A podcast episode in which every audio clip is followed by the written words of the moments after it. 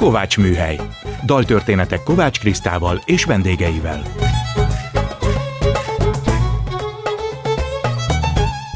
Jó estét kívánok! Kovács Kriszta vagyok, ez itt a Kovács Műhely. Gombhoz a kabátot, daltörténetek másként.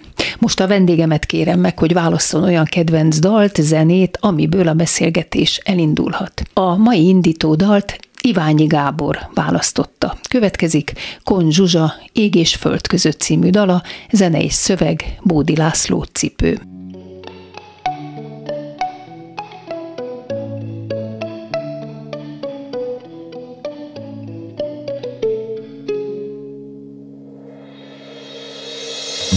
Születni kell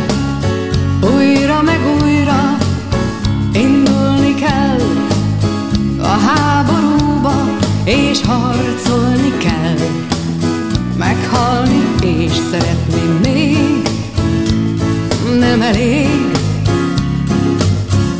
Születni kell minden nappal újra, álmodni azt, ami nem válhat valóra, és harcolni kell, meghalni és szeretni még nem elég. És föld között repülj velem, vezess át az életem, napot fes a szürke holdra. Ég és föld között repülj velem, vezess át az életem, vigyél át a túlsó partra, igen. Csak körbe-körbe forog velem, ami egyszer körbe-körbe forog velem, de álmodj tovább, kedvesem. Nincs senki más, aki helyedre léphet, itt születtél, és itt kell élned, nincs másik hely, nincs más idő, meghallod is, csak itt lehet. Születni kell minden nappal újra, álmodni azt, ami nem válhat valóra, és harcolni kell, meghalni és szeretni még nem elég.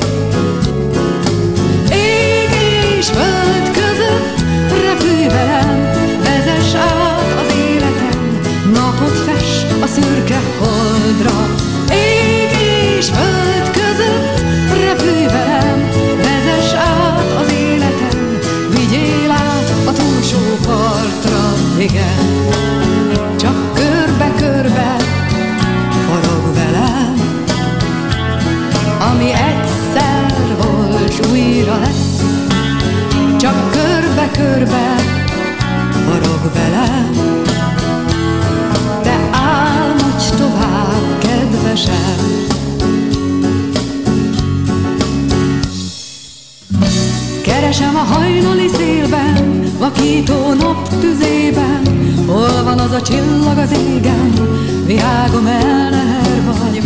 Lehet, hogy megtalállak,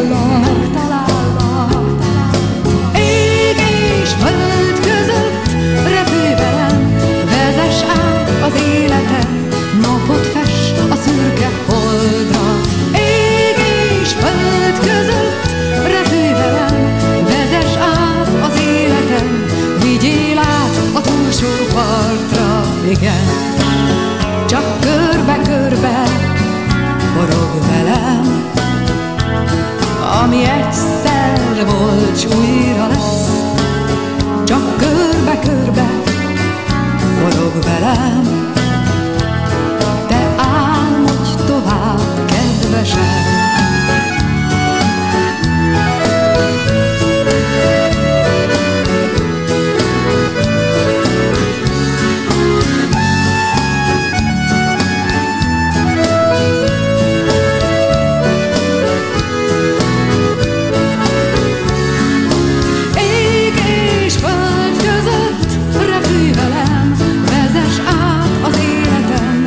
vigyél át a túlsó partra.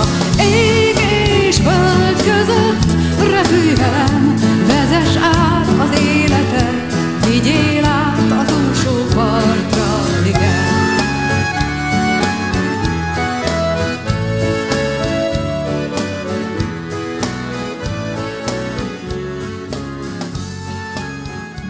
Szeretettel köszöntöm a stúdióban mai vendégemet, Iványi Gábor lelkészt, az Oltalom Karitatív Egyesület elnökét, a Magyarországi Evangéliumű Testvérközösség alapító lelkészét. Szerbusz Gábor, örülök, hogy ismét már sokadjára itt vagy a Kovács műhelyben. Köszönöm, hogy itt lehetek. Szerbusz Kriszta, és ö, nem az alapító vagyok, hanem az egyik alapító Egyik vagyok. alapító, igen. igen, nem az alapító. Igen. Mit jelent neked, hogy ezzel a dallal akartad elkezdeni a beszélgetésünket? Miért fontos neked ez a dal? Meg, megrendít ez a dal, mindig valahányszor hallom, mert valójában ég és föld között lebegünk egy látható és egy láthatatlan világ találkozásánál, és annyi minden átszűrődik, ahogy az ókori filozófusok mondták, olyanok vagyunk, mint akik a, a sűrű lombufa alatt üldögélünk, és mégis valahogy áttör a napfény a levelek között, és olyan csodálatos játéka van ennek, olyan színes, fényes, sugárzó nyilak jönnek át a levelek között, és egy másik világ üzenete ez, mint ami itt az árnyékban az ember számára elképzelhető, illetve az árnyékból kifelé tekingetve, vagy felfelé olyan érdekes perspektívák nyílnak. Alapvetően békeszerető, szemlélődő ember lennék, ám eddig még soha nem sikerült békében, nyugalomban élnem. Ezt nyilatkoztad, hiszen te mindig elsőként segítesz, legyen szó akár az ukrán menekültekről, akár szegényekről, de minden tüntetésen is ott vagy, ott is elmondod a véleményet, és mindig a szegények és a kiszolgáltatottak oldalán szólalsz meg. Honnan van benned ez a szociális érzékenység? Hát annyit tudok, hogy valamelyes nyilván otthonról is hozott, hiszen 11-en voltatok testvérek, édesapád is lelkész volt, mint te, ugye, és édesanyád pedig költő és pedagógus. Tehát hogy volt ez ott gyerekként? Ott meg kell tanulnia az embernek az összeférést és a szolidaritást és mindenféle egyebet. Minden volt ebben. Volt olyan testvérem, akiért verekednem kellett az iskolában. Volt, Hol volt ez helyileg? Ez Nyíregyházán volt. 57-ben kerültünk Nyíregyházára, édesapám úgy, mint említetted, lelkész volt, és budapestiek egyébként mindketten, sőt itt a közelben születtek. Apám egészen közel a, a Dózsa György útra kifutó Marek József utca, ami Elemér utca volt korábban, uh-huh. és anyám pedig, a Bajza utcán mentem át mindig, mindig itt keresztül hozzájuk, anyám pedig a Szondi utcában Szondi utcában nőtt fel. De és mégis, mégis Nyíregyházán Nyíregyházán úgy voltatok. kerültek oda, hogy ugye édesapám lelkész lett, és 49-ben ö, ö, Szolnokra rakták, akkor ott születtünk ö, néhányan, a 11-ből az első öt, jól emlékszem. Igen, az első öt, most magamban végigmondtam. A, a, és te voltál ott? Én a második, ja, második, második voltál, voltam, ja, igen. igen. És a többiek pedig Nyíregyházán születtek, mert aztán 57-ben édesapámat át irányították, áthelyezték Nyíregyházára, és ő 41 évig volt ott lelkész. Ezt nem élte meg annyira jól, bár mindig azt vallotta, hogy az embernek ott kell otthon éreznie magát, ahol a feladata van, de mindig Pesti srác maradt. Nagyon fiatal felnőttként került be a szolgálatba a háború utáni időben, nagyon hamar kidobták a teológusokat is, még mi is úgynevezett ex-misszióba raktak ki bennünket. Ez azt jelentette, hogy az ember valamennyit elvégzett a teológiáról, akkor, ha lehetett a harmadik év után az alapvizsgát követően felszentelték segédlelkész, és akkor a maradék időt a munka mellett végeztük, és hát igazándiból ugye jó politik tanul van ez a közkeletű mondás, valóban egy életen át tanulgat az ember, mert úgy van, hogy az ötödik év után van a, a kápláni év, és utána a papi év, tehát hét év, mire az ember kezébe veszi a, a teljes jogú diplomáját, de hát nagyon sokan már segédlelkészként, már az alapvizsga után vittek, visznek olyan nagy egyházközségeket, sőt most már szorványokkal együtt, mert nem igazán népszerű ez a hivatás. Na de te tudtad már korán, nem, hogy te ez akarsz lenni? Nem tudom. Nem tudom. Most érdekes, hogy... Gimnáziumban már tudtad? Ott, ott nagyon ösztönzött a magyar tanár, hogy menjek színésznek. Én örülök, hogy nem oda mentem. Színésznek, igen, jaj. Nem jó orgánumom volt, el, bejutottam a Pécsi Blanka féle országos döntőbe. Igen, Kazincibe. igen. Nekem is van Kazincim, igen. Neked igen, van? Igen. Van. És ez Győrben volt, Győrben rendezték meg mindig a, akkor legalábbis a, a, a versenyeket, és bejutottam az országos döntőbe, egyrészt meg hát ha valamit verselni kellett, ha, ha ott volt például Váci Mihály, emlékszem egyszer, ő előtte kellett verset mondanom, igazán nem, nem, nem voltam egy szerepelni vágyó ember, és lelkészként is szenvedtem attól, hogy egy idegenek elé kiállni. Párszor elmondtam már, hogy az első, első esketési szolgálatom az éppen jövőre lesz 50 éve. Úristen. de hát és, neked állandóan beszélni kell a hívek előtt, nem? Igen, de tudod, egész más, hogyha az ember a, a, abban a körben beszél, ahol félszavakból értik az emberek egymást, és más egy temetés és egy esküvő, ahol, ahol alkalmilag összeverődött gyülekezet van, és emlékszem, hogy végig azon izgultam, a főnököm adta ide a nagyon, nagyon elhasznált szertartás könyvét, nekem nem volt sajátom akkor, ami így lapokra volt tulajdonképpen esve, és állandóan arra gondoltam, hogy Istenem, el ne ejtsem. Na most természetesen elejtettem, hogy az egész nász nép, ugye szanaszét repültek ezek a lapok, és az egész nász nép nekem keresgélte a a lapokat, és hát ennek éppen 50 éve, hasonlóképpen a temetéseknél is mindig megszenvedtem attól, hogy mások elé odaálljak.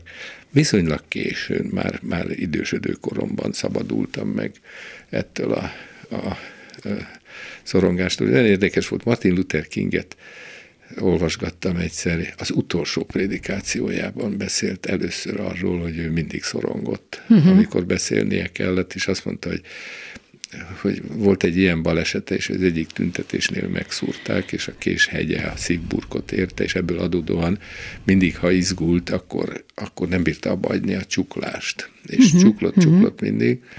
És, és azt mondta ott, hogy, hogy tulajdonképpen most szabadultam meg ettől a szorongásomtól, a na, nagy utolsó tüntetés előtt volt ez, és azt mondta, hogy azért, mert láttam, mint Mózes az ígéret földjét. Láttam a utána jövő nemzedékeket, azt, hogy nem lesz többé probléma, hogy kiszállhat fel a buszra, és ki nem. Láttam az ígéret földjét, és, és megszabadultam a szorongásaimtól. És azt gondolom, hogy, hogy és másnap lelőtték, és azt gondolom, hogy, hogy, hogy Mózes is valahogy így volt, és ezért volt olyan kedves élmény ez, hogy megnézhette a, a, az ígéret földjét. Én egyszer megpróbáltam annak a közeléből, a Piszka csúcs, ez nem tudom milyen magas lehet, egy ilyen mátra magasságú hegy körülbelül, egy kicsit magasabb talán, a Nébó hegyének egy, csúcsa ez,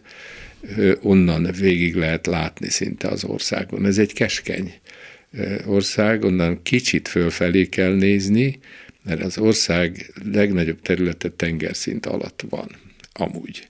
És hát itt a Vörös-tenger közelében vagyunk már, tehát az alja az országnak egy kicsit alja széle, és onnan szinte végig lehet látni az országon, hogy mit lát egy szabadságszerető ember, akinek a, a szívében nem az van, hogy, hogy ha oda megyek, milyen földeket tudok elfoglalni, melyik megyét uralom, melyik bányát, kavicsot, rezet, olyan nagyon nagy természeti kincsei nem voltak Izraelnek soha, nem volt igazán vize, nagyon kevés termőföldje volt, tehát nem egy Ukrajna volt, ahol, ahol a búza úgy ring, mint a tenger, hanem nagyon kicsi részek, kis területek, majdnem ilyen házi kertészethez hasonló valamit lehetett találni, és most az új honfoglalás után is a 19-20. század fordulóján nem csak mocsarakat csapoltak le, hanem voltak helyek, ahol nem tudták beszántani a földet, és ezért fúróval csináltak lukakat, és abba potyogtatták bele például dínyemagokat, és tapasztalták, hogy milyen nagyszerűen tud így is nőni a növény. Szóval ezer érdekes, szép dolog volt, és valami ilyesmit láthatott Mózes is, amikor végignézett és megértette, hogy nincs, nincs annak már semmi hozadéka, sőt, valahogy a, az egésznek a, a, a, a a rendezése sokkal, sokkal érdekesebb így, hogy, hogy nem egy happy end ér véget, Mózes becsószok az ígéret földjére, és akkor leül, leborul, megcsókolja a földet, és nem tudom, egy, egy te, teatrális jelenet, hanem eltűnik. Igen, képzeld el, Gábor, van egy ilyen dalom, hogy a jövő oh. mindig másoké hogy én ezt miért nem tudtam, mi, mielőtt jöttünk, de ezt meg fogom hallgatni. Jó, okvet. csak mert pont erről a pillanatról szól, hogy ott áll Mózes és lenéz, és mit lát. Ó, és, de szép. Igen. De beszéljünk egy picit arról, hogy ahogy te mondod, hogy te mindig békességes vagy, de valahogy a világ nem hagyja, mindig békétlennek kell lenned, hiszen te már 1975-ben is, hogy így mondjam, balhés voltál, mert kizártak téged a metodista egyházból. 74-ben majd, volt. 74-ben, 74-ben igen. 74-ben a főiskoláról csaptak ki. Igen, igen, hát, igen. Aztán igen. 77-ben, ha jól olvastam, felfüggesztett börtönre is ítéltek. Így Na van. most ezt a kettőt mondd el, hogy akkor ott mi volt a konfliktus oka? Hát már előzőleg a középiskolából is kicsaptak 68-ban. Igen, igen akkor menjünk még vissza, igen. igen, van némi tapasztalatom erről a dologról, de még beszéltél, jutott eszembe az a, a Sanda Sunyi ördögi érvelés, amivel Egyesek azt hangoztatják, hogy mondjuk Ukrajna irányába a béke az lenne, hogyha ha senki nem adna Ukrajna kezébe fegyvert, amivel védhetik önmagukat. Na most hát ez egyenlő lenne azzal, hogy az agresszor azt csinál, amit, így van, akar. így van, így van. Tehát ilyen békében én nem hiszek. Hát az a béke, az agresszor szépen hazamegy, akkor Igen, van béke. Az, akkor van béke, hogy távozik, bocsánatot kér, megtéríti a kárt, mert ugye aki beleugrik hát a bőgőbe, annak fizetni kell. Hát de sajnos ez nem így lesz, Sajnos nem így, nem így lesz, és hát ezért muszáj harcolni a, a a, a békéért, és talán ez az, amit vagy ösztönösen éreztem meg hajdan, hogy, hogy nem, nem működik a mi kiállásunk nélkül a dolog. Ugye egyszerre kell két, két ö, látszólag egymással szemben lévő dolgot figyelembe venni. Az egyik, hogy a, a békét és a szabadságot azt nem adják ingyen. Uh-huh. Tehát azért küzdeni Hogy volt kell. a gimnáziumban, hogy ott kicsaptak? Ja, hogy, hogy el, elkalandoztam Igen. volna. Nem, csak kíváncsi vagyok, hogy konkrétan hát ez hogy valósul meg a te életedben sokszor. 68 volt, amikor fort a világ bústengere. Ó, magyar, Ó, igen. magyar, és ugye rá, Nyíregyházán ráadásul ott a, a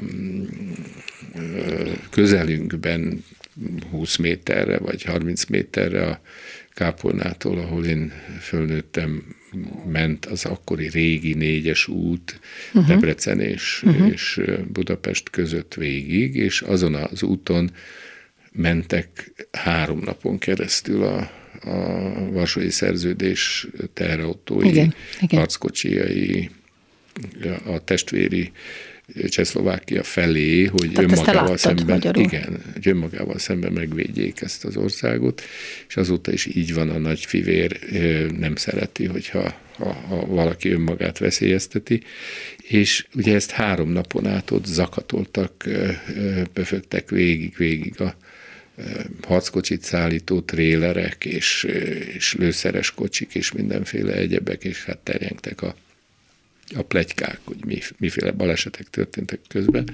Szóval ez volt az egyik dolog, ami akkor izgalomban tartotta a világunkat, és hát volt nálunk ott a, a Kápolnában akkor egy, egy ilyen ifjúsági csendes hét, így neveztük, amire a bátyám, aki akkor végzett az ottani Kossuth gimnáziumban, elhívta két barátját, a el is mondhatom ma már az egyikük, a Helmeci László nevet szerzett ügyvéd volt, aki romagyilkosságok ügyében is ügyesen helytárt, és más, más hasonló helyzetekben.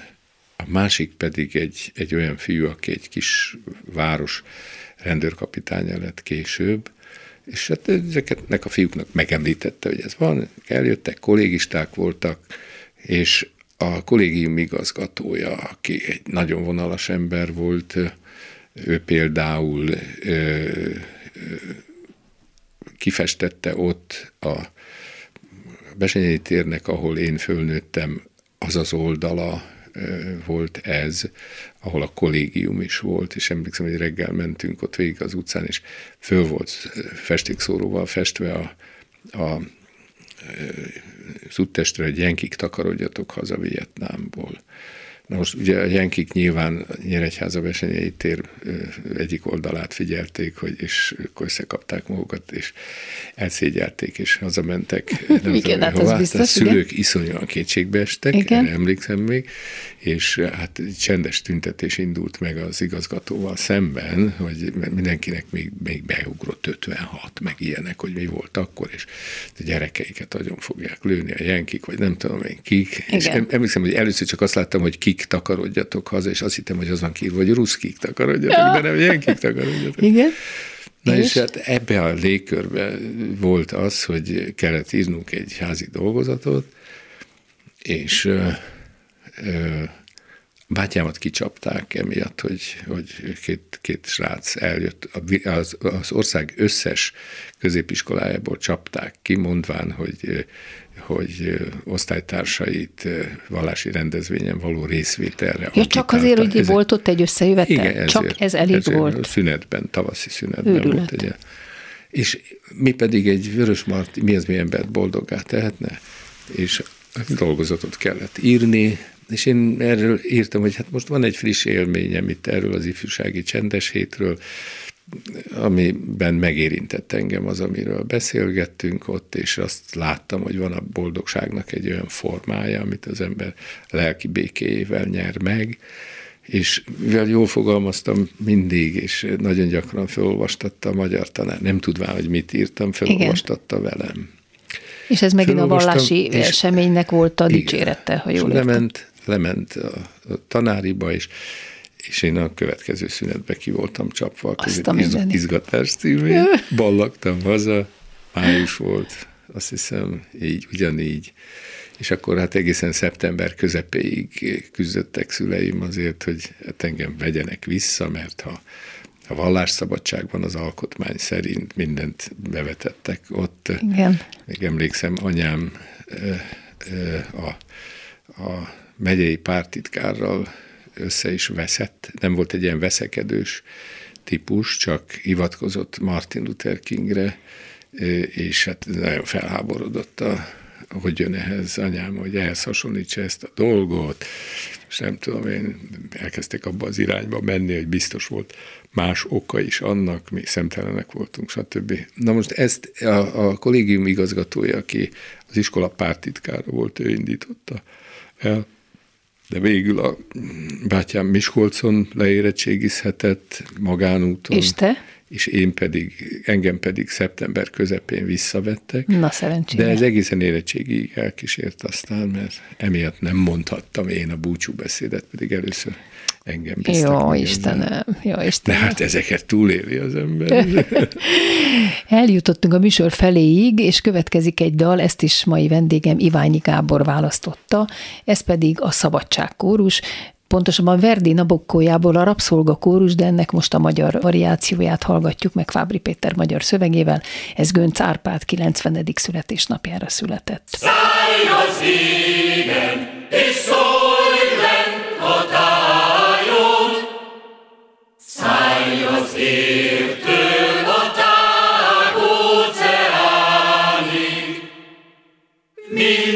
Shall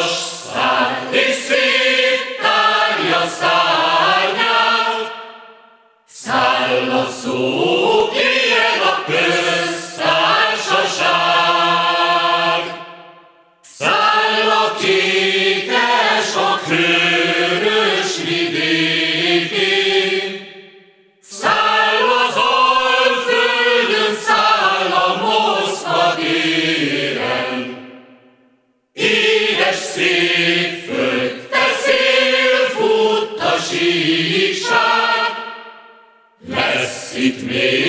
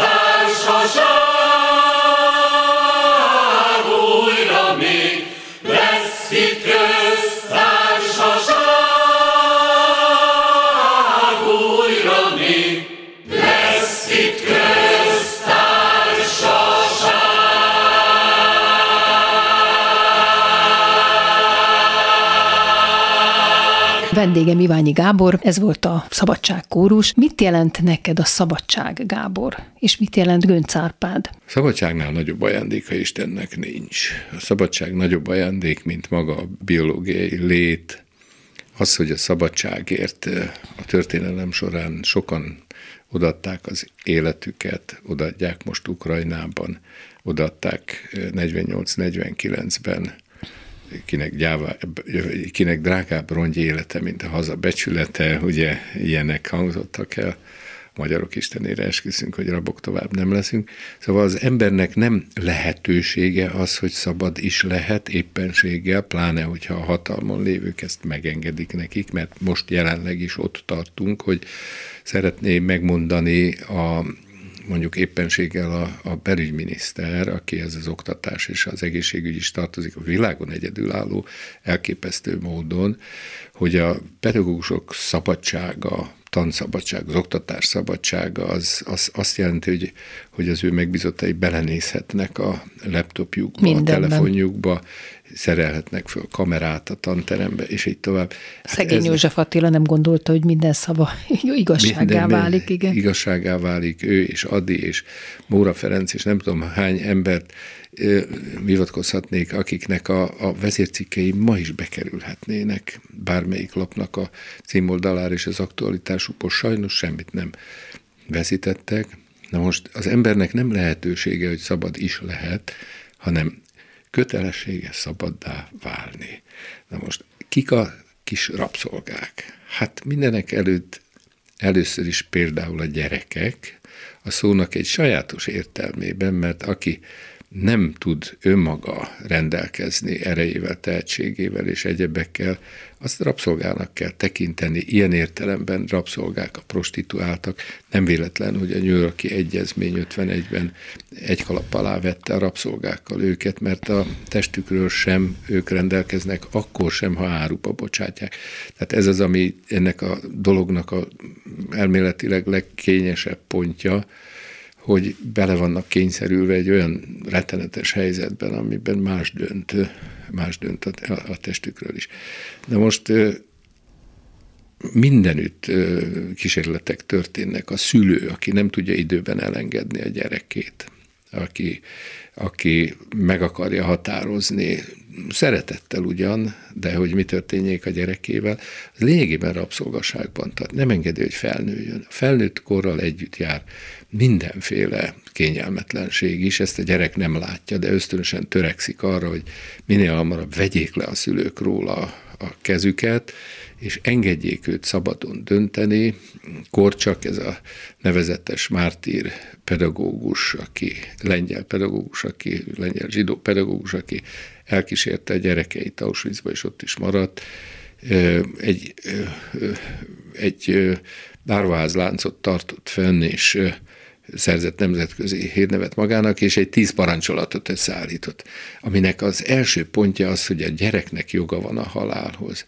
Hm. Ami hát egy rettenetesen megdöbbentő dolog, de ő azt próbálta meg megértetni, hogy nem lehet azon a címen, hogy megvédjük őt a biológiai lét számára, nem megengedni, hogy fölmászon a fára, hogy nem tudom én, sziklacsúcsra följusson, hogy megpróbálja átúszni a folyót, és így tovább, hogy piszkáljon dolgokat, amelyek rosszul sülhetnek el, szó szoros értelmében is akár.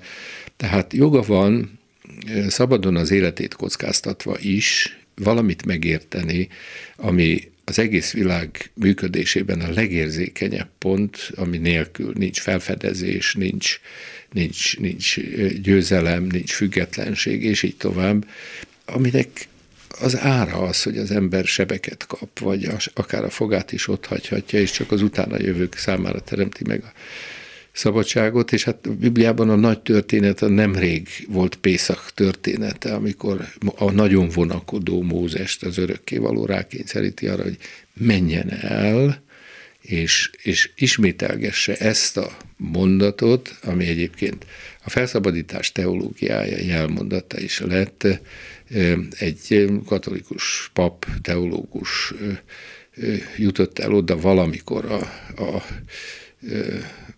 hippi körül Dél-Amerikában, Perúban, ezt olvasta éppen, egy engedd népem, és ez elkezdett zakatolni benne, és, és, és döbbenten élte át, hogy az ő nagyon katolikus, nagyon keresztény országában a, a, a, a nép rabszolgasorban él, és neki el kell mennie, elmondani a leghatalmasabbaknak, hogy engedd el népemet, és meg is tette és úgy kinyekentették, hogy egészen 80 éves koráig szilenciumra volt rendelve a mostani pápa az, aki szintén a felszabadítás teológiájának a hatása alatt bontakozott hajdan ki, és aki feloldotta őt a szilencium alól, tehát második János Pál idején is megmaradt a szilencium az ő számára, közben alapműveket írt meg, Leonardo Boff és más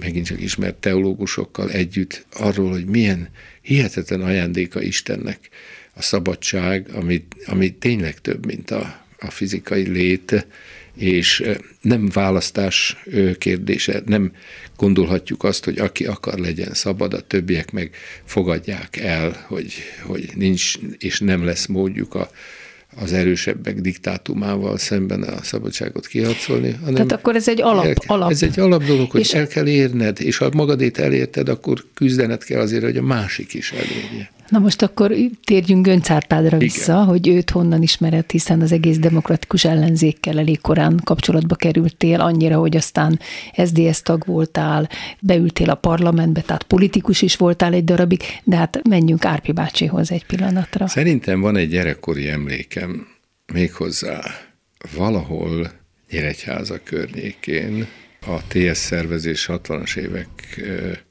ben akkor tájt, amikor ő szabadulhatott. Ugye az ő egyik diplomája az mezőgazdasági mérnök vagy mezőgazdász volt, jogot vagy később, vagy párhuzamosan végezte el, már nem tudom pontosan, és hát, mint tudjuk, nem nagyon ebből élt, hanem, hanem éppenséggel műfordításból, meg, meg írói munkájából, és, és azt hiszem, hogy, hogy, hogy vele találkoztam egyszer éppen éppen voltunk bent a TS irodán, 60-as években vagyunk, eh, ahol megjelenik, máig előttem van az arca, egy, egy magában a, a, a megjelenésében is, a kedves közvetlenségében, nevetésében ő volt az, valamit meg kellett ott igazítani, és hogy ő hogy keveredett oda, a fogalmam nincs, valamilyen rakományjal érkeztek, ha jól emlékszem, meg kellett igazítani a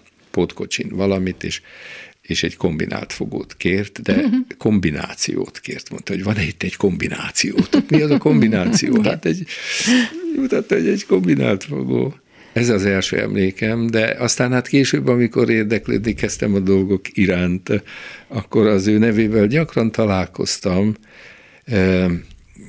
meg hát 56 történetei, eseményei között, vagy ha az ember azokkal szeretett volna megismerkedni, akik például a Nagy Imre pernek a szereplői voltak, akkor ott mindenképpen fölbukant a neve, de sokáig igazán közvetlen kapcsolatom nem volt vele egészen a 90 körüli, 89-90 körüli felfokozódott és felforrósodott időszakig. Hogyan ismerkedtél meg így ezzel a körrel? Tehát hogyan kerültél? Aha. Jó, hát érdekel téged a Nagy Imre körüli társaság, de hogyan kerültél te a közelükbe? Soha nem múló hálával kell gondolnom azokra a kollaboráns eh, kollégáimra, akik a kommunista hatalommal összefogva leszámoltak velem és másokkal. Ja, és kiraktak téged. Kiraktak, igen, igen, a metodista egyházból. És ennek hálás vagy nekik? Végtelenül, de ezt most őszintén mondom, mert soha amilyen kényelmes vagyok én Kényelmes ide, vagy, hát nem igen, úgy tűnik. Nem, nem érkeztem volna meg ide, hogyha nem történik velem ez a baleset, ez a kedves De miért baleset. raktak ki?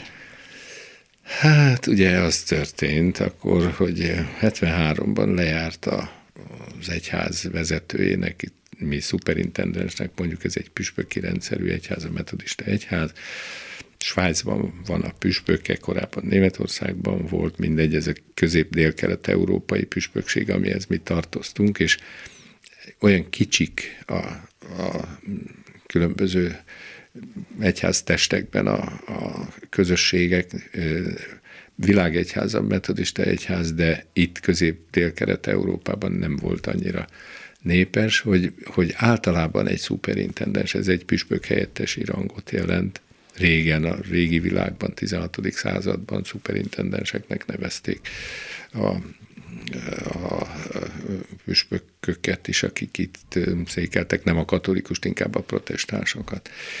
És 73-ban lejárt a megbízatása, igen ám, de a, az állam tudni akarta, hogy ki lesz az, akit ő utána titkos szavazással megválasztunk. És megindult egy... Előre akarták tudni, hogy titkosan kit. Titkosan Igen, kit. értem. Na most... Bocsánat, csak hadd mondjak annyit, hogy ez itt a Kovács Műhely és vendégem Iványi Gábor lelkész, hogyha a hallgatók esetleg nem ismerték volna fel a hangodat. Tehát tudni akarták, Tehát tudni hogy ki lesz. Hogy ki lesz. Na most ugye megindult a vita arról, hogy vajon vajon nekünk azt kell -e meghallanunk, hogy a hatóság kit akar, akkor elindult a játék arról, hogy a hatóság nem feltétlenül azt akarja megmondani, hogy ki legyen, legfeljebb azt, hogy ki nem lehet. Uh-huh. De mondtuk, hogy ez, ez majdnem ugyanaz, és e, mi van akkor, hogyha a Jóisten viszont, ha titkosan szavazunk, arra ösztönöz bennünket, hogy mégis olyat válasszunk, akit a, a kommunista magyar hatóság nem akar, de erre azt mondták, hogy mivel Isten akarta, hogy ezek a személyek legyenek Magyarország meghatározó vezetői, meg ilyen ideológia háttérből érkezenek, ezért Isten akarata valósul meg akár egy ilyen kis manőverben is, és aki ellene feszül Isten akaratának, vagy ennek a jelenlegi politikai helyzetnek az Istennel kerül szembe. Hát mondtuk, hogy ezzel... Érdekes érvelés, igen. igen. Legalább, legalább hozzáértő teológusok között ne érveljenek, mondtuk. De hát elindult a dolog, és a lényege az volt, az édesapámat választották volna meg, de mindig őt tolták előre, ha valahol ütközni kellett a hatósága, mert volt egy jó diplomáciai érzéke, de egy, egy derűs bátorsága is. Ami... És ő nem volt rajta a tiltólistán. De ő volt rajta a tiltólistán. Ja, ő volt rajta a tiltólistán, és őt megválasztottátok? Nem választottuk meg, mert ideig nem jutott el a dolog. Tehát addig játszottak, amíg őt karaktergyilkossággal ki nem lehetett szorítani, minden Igen. elhangzott az is, hogy elmegyógyintézetbe kéne zárni, hogy majd arra fog ébredni, hogy külföldön lesz, hát ő volt a szuperintendens helyettese odáig Igen. egyébként. És akkor te? És, és hát többen fiatal segédlelkészek, teológusok, lelkészek, összesen 12-en azt mondtuk, hogy ez így elfogadhatatlan, és ráadásul törvénytelen. Azt akarjuk, hogy titkosan lehessen uh-huh. választani, és uh-huh. hogy ne kelljen nyilatkozni előre, hogy kire fogunk titkosan szavazni. De hát ebben nem mentek bele, és a vége az lett, hogy addig húzták másfél éven keresztül, tehát 90, nem 70, 74 végéig, amíg egyrészt ki nem rugdaltak annyi lelkészt az alkotó a zsinat alkotó ami ahhoz kellett, hogy meg tudják választani a, az ő jelöltjüket, és amikor megadta a jelt az állami egyházügyi hivatal, akkor, akkor egy ilyen választás volt, de hát nélkülünk, teljesen törvénytelenül, gyáva és, és nem túl bölcs ember volt a, a püspökünk És akkor is. kizártak e- emiatt benneteket? Az az érdekes, látod, hogy én soha nem láttam papírt arról, hogy ki lettem zárva. Csak úgy viselkedtek? Igen, tehát nem kaptam egy, ugye én ott ebben az egyházban születtem, ott kereszteltek, ott konfirmáltam, ott kaptam elhívást a szolgálatra, így mondják ezt. Ott kezdtem teológiai tanulmányaimat, szenteltek segédlelkész, és egy napon nem teltem be többé a lábam. Na de viszont több helyen, így például, ahol én akkor már gyülekezetvezető segédlelkész voltam, ez Kispesten volt, uh-huh ott mi azt mondtuk, hogy mivel törvénytelenül jártak el, tényleg törvénytelenül. Ti Tehát, együtt maradtok, ugye? Mi együtt maradunk, végezzük a szolgálatunkat, és amikor lelakatolták a, a, az imatermünket Kispesten, és kiraktak egy táblát az ablakba, hogy itt megszűnt az Isten tisztelet, aki részt akar venni, az menjen be hatodik kerületi megyházközségbe, akkor én engem felindított az úrnak lelke, ahogy ezt Sámsonról mondja az írás, és talált egy szamárálcsontot, és azzal püfölte el a filiszteusok.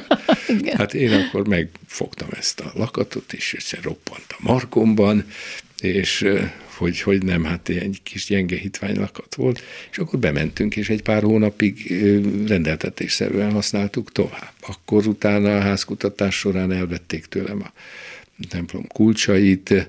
És a börtön de, is ezért lett a felfüggesztett börtön? igen.